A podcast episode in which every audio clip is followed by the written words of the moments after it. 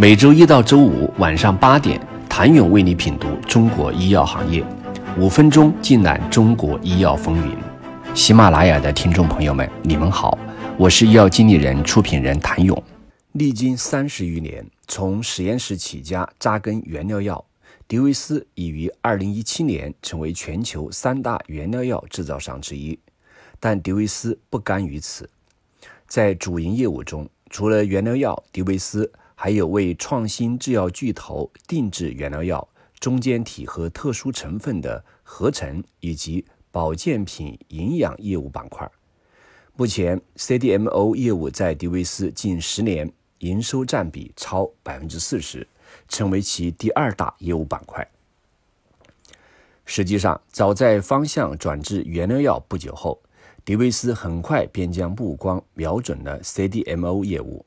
开始了新一轮拓展业务的较量。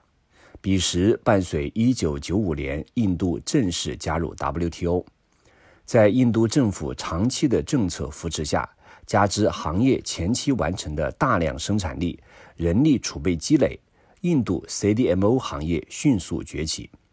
一路走来，迪维斯在定制合成上下了不少功夫。2003年，他成立专门的研究中心。用于定制合成业务的基础研究。值得一提的是，同年迪维斯在印度证券交易所上市。从 IPO 融资后，又大规模投向研发中心和新产能建设。2004年，迪维斯新增三种品类 CMO、CDMO 业务。2006年，投资8亿卢比建设 CMO、CDMO 新产能。二零零八年，用于定制合成业务研究的研发中心增至四个。与此同时，迪维斯定制合成产品种类稳定增加，在二零一一年，一年新增品类高达十三种。随着定向合成的业务投入逐渐加大，其回报也开始明显提升。以二零二零到二零二一财年来看，CMO、CDMO 业务收入约为。二百八十一亿卢比，占总营收比例百分之四十一，而十五年前刚开始的时候，该部分业务占比不足百分之十。从一开始布局海外规范市场的全球化战略，使迪维斯转型 CDMO 有了较大优势。当然，并不是所有原料药企业能转型到 CDMO，团队有海外背景。和海外市场接触比较多等因素会加大成功率。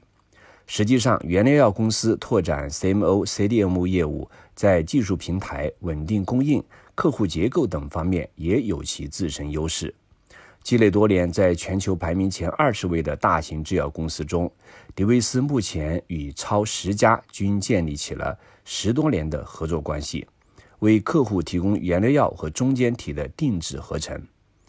一方面，大客户关系紧密，与迪维斯在商业化生产端具备工艺、技术和产能优势不无相关；另一方面，过去数十年也验证了一个事实：迪维斯与大型制药公司的关系是合作而非竞争，从未侵权任何专利或进行专利挑战，因此大型制药公司愿意和其分享技术。